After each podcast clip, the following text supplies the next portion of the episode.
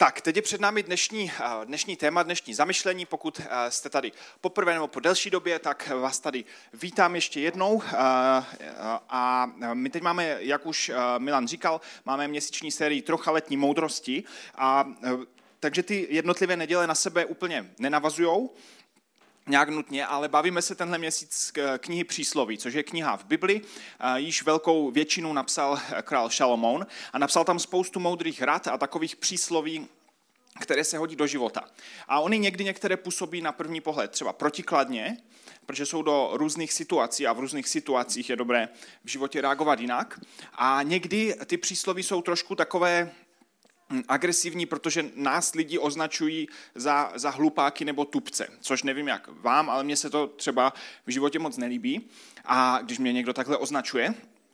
A um, dneska bych se chtěl podívat na jeden verš z knihy Přísloví a potom na nějaké příběhy, které se k tomu vážou z, z Nového zákona, který si myslím, že přestože na první pohled je trošku urážející, tak, tak může nám pomoct v životě dělat dobré rozhodnutí a lépe, lépe nést to poselství, které nám Bůh svěřil, pokud jste křesťané. A pokud byste se neoznačili za křesťany, tak vám to může možná lépe pomoct v životě v různých situacích. A ten, ten verš z Přísloví, který bych rád přečetl na úvod, tak je, je tenhle. Hlupák nemá zálibu v rozumnosti, ale v odkrývání svého vlastního rozumu. A já jsem si teď během týdne uvědomil, že to je něco, co mi je velmi blízké a je mi to něco, co, je to něco, co velmi často dělám, že, že velmi rád, místo abych, místo abych nějak rostl k větší moudrosti nebo k větší rozumnosti nebo k tomu, abych, abych lépe znal tenhle svět, abych lépe znal Boha, abych lépe znal druhé lidi, tak místo toho mám tendenci často rád vlastně odkrývat svůj vlastní rozum, což je myšleno ironicky v tom verši, a to znamená, že jakoby mám rád, když můžu říkat svoje názory, svoje postoje na věci, když je ta příležitost. A asi každý s tím, někdo s tím má možná větší problém, někdo menší problém, ale aspoň u sebe vnímám, že, že moje ego mi často brání poslouchat a doptávat se a hledat možná jádro té pravdy nebo jádro té skutečnosti a mnohem raději jenom řeknu svoje názory, svoje myšlenky, svoje nápady, abych vypadal chytře a abych měl co říct. A tak bych se na to dneska rád podíval a chtěl bych se na to podívat v jedné konkrétní oblasti. A to v oblasti, kdy, kdy reagujeme na něčí otázky a kdy, kdy jsme nuceni si zvolit nějaký názor, nějaké stanovisko na nějakou oblast v životě.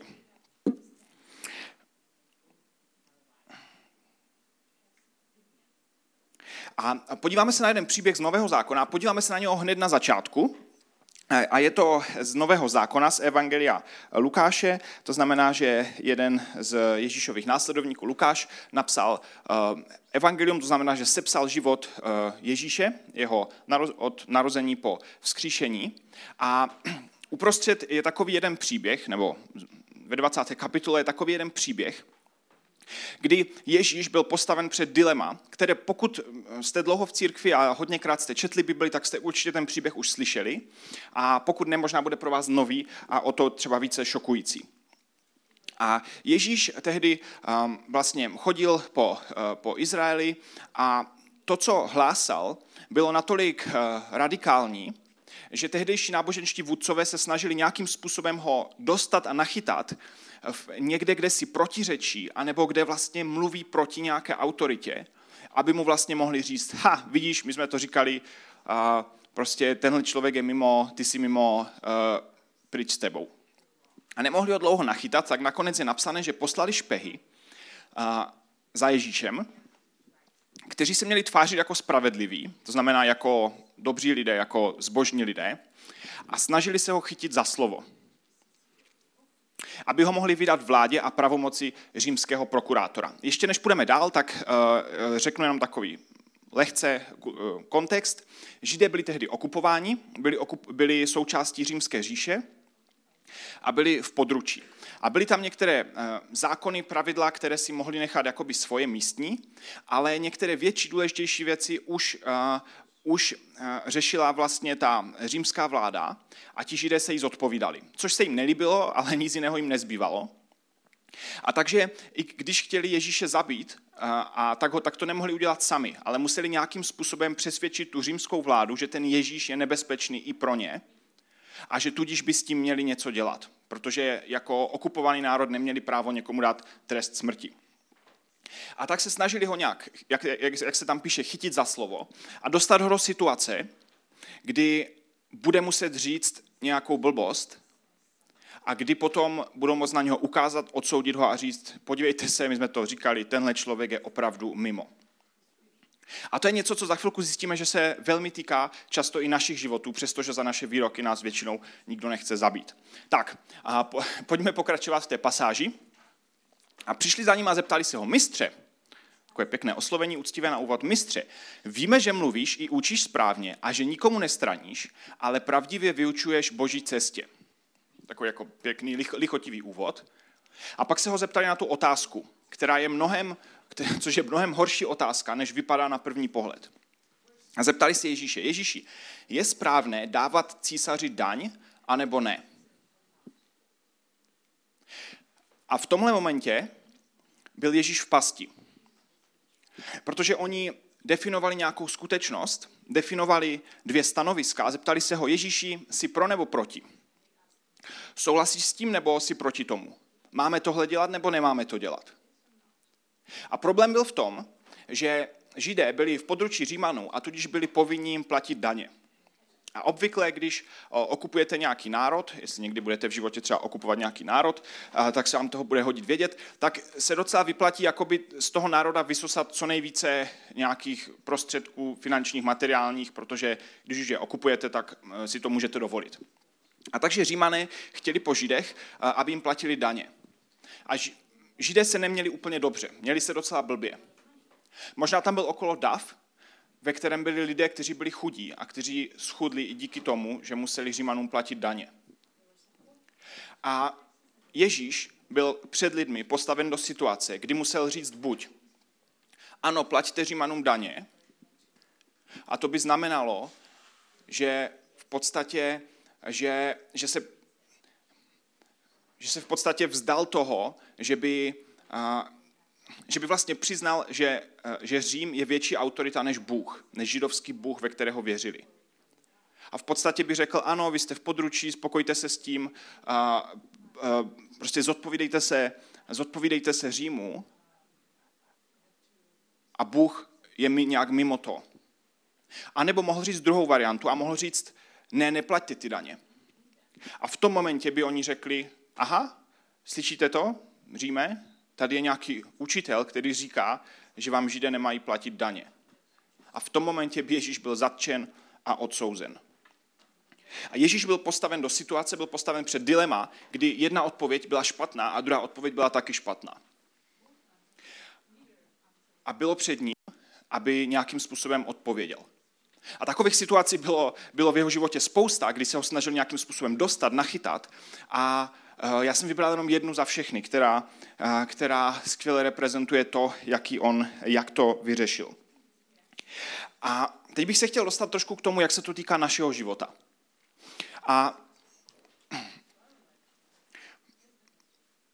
pokud jste křesťané, tak ve vašem životě přicházejí a přijdou situace, kdy někdo za vámi přijde a bude se vás ptát na váš názor na něco. Na nějaký zákon, který se má prosadit. Něco, co může v něčem odporovat tomu, co, co si Bůh přeje. Může to být člověk, který za vámi přijde a zeptá se vás, hele, tak ty jsi křesťan, tak ty bys měl být proti tomuhle, že ano. A jsi pro nebo proti. A souhlasíš s tím nebo s tím nesouhlasíš. A postupně se v naší kultuře vynořují různá témata, a vždycky, když se to téma nějak probírá v médiích a ve veřejném prostoru, tak se tam dřív nebo později objeví i nějaký křesťan. A ten křesťan je pak dotázán na nějakou otázku. A vy jako křesťan jste proti tomu, pro tenhle zákon nebo proti tomuhle zákonu? Nebo jste pro tady tu změnu legislativy nebo proti té změně legislativy? A já často, když poslouchám ten rozhovor, tak si říkám, neodpovídej na tu otázku, neodpovídej na tu otázku. To je špatná otázka. A pak ten člověk odpoví a často vždycky ztratí. Protože když dovolíme kultuře okolo, aby nějak definovala škatulky, do kterých se máme jako následovníci Ježíše zapasovat, tak nám to a, pak vždycky ublíží. A na spoustu těch věcí neexistuje správná odpověď, která by někomu pomohla. A těch, těch témat může být spousta. Může to být, můžou to být rodinné věci, kdy někdo se vás ptá, aha, ty jsi křesťan, tak ty dovolíš svým dětem číst tohle? Nebo ty dovolíš svým dětem se dívat na tohle? A nebo ty dovolíš jako křesťan, aby tvoje děti tady to dělali nebo nedělali? A nebo ty jako křesťan bys tohle svým dětem zakázal nebo tohle přikázal? A často se za těmi otázkami skrývá, záleží ti teda na lidech, nebo ti záleží na tom, co je správné? A občas se v médiích objeví nějaká, nějaké vážnější téma, které pak mají tendenci lidé rozhrabávat a ptát se, tak buď a nebo. Nedávno to byl uh, Mariánský sloup, který se nás tady moc netýkal, protože jsme uh, na Moravě a teda ve Slezsku a na Moravě a moc nás jakoby nezajímá tolik, co se děje v Praze, ale spousta lidí to strašně silně prožívala. A dělili se na dva tábory. Často před volbami kolí různé maily, různé zprávy a říká se, křesťané by měli volit tady toho kandidáta nebo tady tu stranu, protože ta strana zastává křesťanské hodnoty. Tak volíš tu stranu nebo volíš nějakou jinou? Jsi křesťan nebo jsi mimo? Budeš následovat ty správné hodnoty anebo zradíš to, to, co po nás Bůh chce, to, co Bible učí? A vždycky, když se vynoří nějaká otázka etická nebo morální, třeba teď to jsou sňatky a adopce párů stejného pohlaví. Před nějakou dobou to byly, to byly potraty. A můžou to být názory na různé vojenské konflikty, jestli nějaká země někam měla zasáhnout nebo ne. A často lidé mají potřebu si křesťany, následovníky Ježíše zaškatulkovat a, a tak za námi přijdou a ptají se, tak jsi pro nebo proti? Jsi křesťan, anebo jsi, jsi takový ten dogmatik, anebo, anebo máš soucit s lidmi a záleží ti na lidech? Jsi progresivní, nebo jsi bigotní? A my často jako křesťané a i z části hnání svým vlastním egem máme tendenci rychle a jednoduše odpovědět. Ano, já jsem pro tohle. Nebo ne, já jsem určitě proti tomuhle. A tím dovolíme, aby svět okolo vytvořil škatulky, do kterých se nás snaží nacpat, kdy jsou obě dvě odpovědi špatné, a nebo možná obě dvě odpovědi správné a my se jedné z nich musíme vzdát. Protože jednak politický systém a jednak společnost okolo nás má tendenci oddělovat lásku od pravdy. Má tendenci to vidět jako dva tábory proti sobě, které, které se nějakým způsobem dohadují a přetahují. A stejně tak do takového dilematu byl postaven Ježíš. A tady to byla jenom jedna situace z mnoha, kdy, se, kdy oni přišli, definovali realitu a zeptali se ho, Ježíši, tak si pro, anebo si proti. Záleží ti na Židech, anebo na ně kašleš a, a kolaboruješ s Římem. A Ježíš to vyřešil jako vždycky e, velmi kouzelně, teda teď nemyslím žádným zázrakem, ale vytvořil to velmi, e, vyřešil to velmi kreativně. A můžeme se, si přečíst, jak pokračuje ta pasáž. A je tam napsané, že Ježíš poznal jejich záludnost. Ježíš poznal, že ho ženou do pastí a že na, na blbou otázku neexistuje správná odpověď. A on jim řekl, ukažte mi denár, minci. A zeptal se jich, čí nese obraz a nápis. Ježíš se jich zpátky zeptal nějakou otázku. On neměl potřebu jim tam házet všechny možné svoje moudra hned. On se jich zpátky zeptal, aby předefinoval tu realitu, aby předefinoval zadání. A oni řekli, no, na obraz a nápis na minci je císařův. A on jim řekl, tak co je císařovo, tak dejte císaři. A co je boží, to dejte Bohu. Tečka. A to není, že by on odpověděl nějakou zlatou střední cestou, ale on úplně předefinoval vlastně to zadání. A usvědčil ty lidi, že to, jak přemýšlejí, že to, že to je mimo, že to není správné.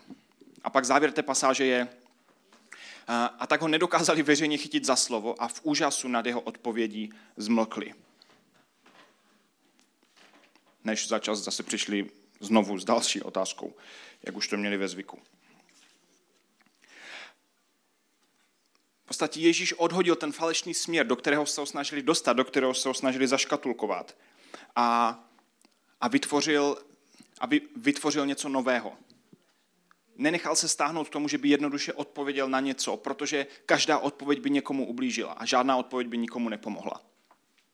A možná takové dilemata máte ve svém životě, když a, se vás a, lidé kolem vás ptají na to, čemu věříte, čemu nevěříte a přicházejí s nějakými škatulkami a říkají, aha, ty jsi křesťan, takže ty jsi proti tomuhle a proti tomuhle a proti tomuhle, že?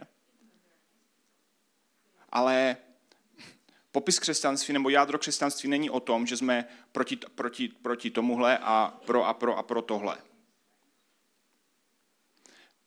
Ale ta pointa, to jádro je někde jinde a je u Ježíše.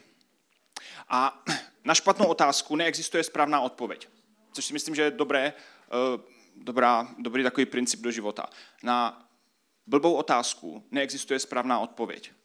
Na špatně de- definovanou realitu neexistuje uh, jednoduchý způsob, jak odpovědět tak, aby to skutečně pomohlo, aby skutečně Bůh v tom zazářil, aby skutečně to lidi přivedlo blíže ke Kristu. A nemůžeme dovolit někomu definovat škatulky, do kterých se máme vlézt. Protože ty škatulky vytváří falešnou realitu a falešné dilema. A potom ztratí církev i křesťané. Jeden člověk, který píše knihy, tak on vzal celý Nový zákon, vzal všechny příběhy o Ježíši Kristu a spočítal všechny otázky, které se Ježíše někdo zeptal a které se Ježíš někoho zeptal a potom spočítal taky všechny otázky, na které Ježíš odpověděl. A ten autor přišel na to, že Ježíš dostal sto osmdesát tři otázek. Lidi přišli za ním a zeptali se ho na sto osmdesát tři otázek. Víte, na kolik z nich odpověděl? Přesně na to, na co se ptali. Bylo to třikrát. Jenom třikrát odpověděl na to, na co se lidi ptali. Potom ještě osmkrát odpověděl nějak podobně a k tomu něco přidal nebo ubral. Ale v drtivé většině případů jim buď řekl nějaký příběh podobenství, nebo odpověděl otázkou, nebo neodpověděl vůbec. Protože nedovolil nějakým falešným představám, aby definovali to, kým je a to, co přinesl tady na zem. Takže on dostal sto osmdesát tři otázek a víte, kolik se jich zeptal v evangelích? Zeptal se tři sta sedm otázek. On vypadá to, že jak kdyby, když tady přišel na zem Boží syn, takže než aby někomu dával laciné odpovědi, tak se ptal a ptal a nutil lidi, aby přemýšleli hlouběji, aby přemýšleli o svých motivech, aby přemýšleli, co je za tím, čemu skutečně věří, o čem jsou přesvědčeni. Protože když někomu dáte odpověď, tak vlastně jste se dostali do cíle v té konverzaci.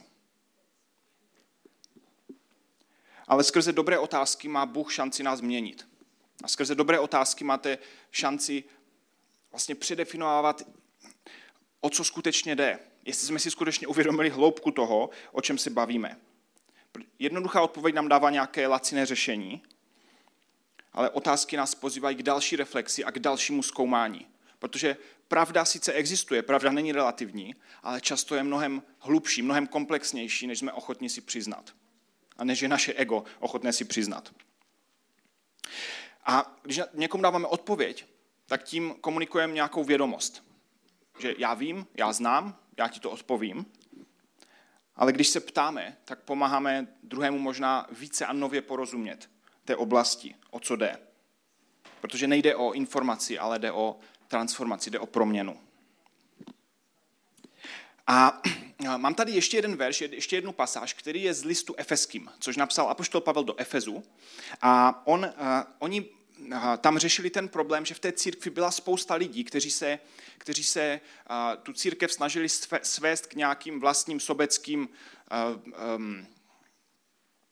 vlastním sobeckým, nějakým vlastním směrem, někam od toho, pryč od toho, co učil Ježíš, co, co jim přinesl Ježíš a respektive apoštol Pavel. A píše jim, že mají růst do dospělosti nebo že máme růst do dospělosti v Kristu, do, do zralosti a říká jim, abychom již více nebyli jako děti, zmítáni vlnami a hnáni každým větrem učení v lidské nestálosti, v chytráctví k nastražené cestě bludu. A já jsem si dovolil to trošku přeformulovat, takže teď to bude Ondrův studijní překlad a pro nás do naší doby. A myslím, že naším jazykem k našemu tématu by se to dalo pře- přeformulovat, abychom již více nebyli zmítáni a hnáni každým moderním trendem, který za chvíli zmizí a zanechá za sebou spoustu zraněných lidí. Abychom se nene- nenechali každým trendem, každým nějakým uh, uh, důrazem nebo uh, každou nějakou skupinou lidí, kteří se snaží něco hlásat, abychom se nenechali tím zmítat a definovat do nějakých škatulek, do kterých by se Ježíš nikdy nevlezl. Protože spousta kulturních věcí, spousta důrazů, spousta takových těch, a teď musíš říct si pro nebo proti, tak to za sebou nechá jenom spoustu zraněných lidí a nikomu to ve skutečnosti nepomůže. My máme, my teď studujeme s mojí Aničkou, studujeme teologii a na té, na té škole je super, že ti profesoři jsou většinou i pastoři vedoucí církvi, že to jsou lidi z praxe.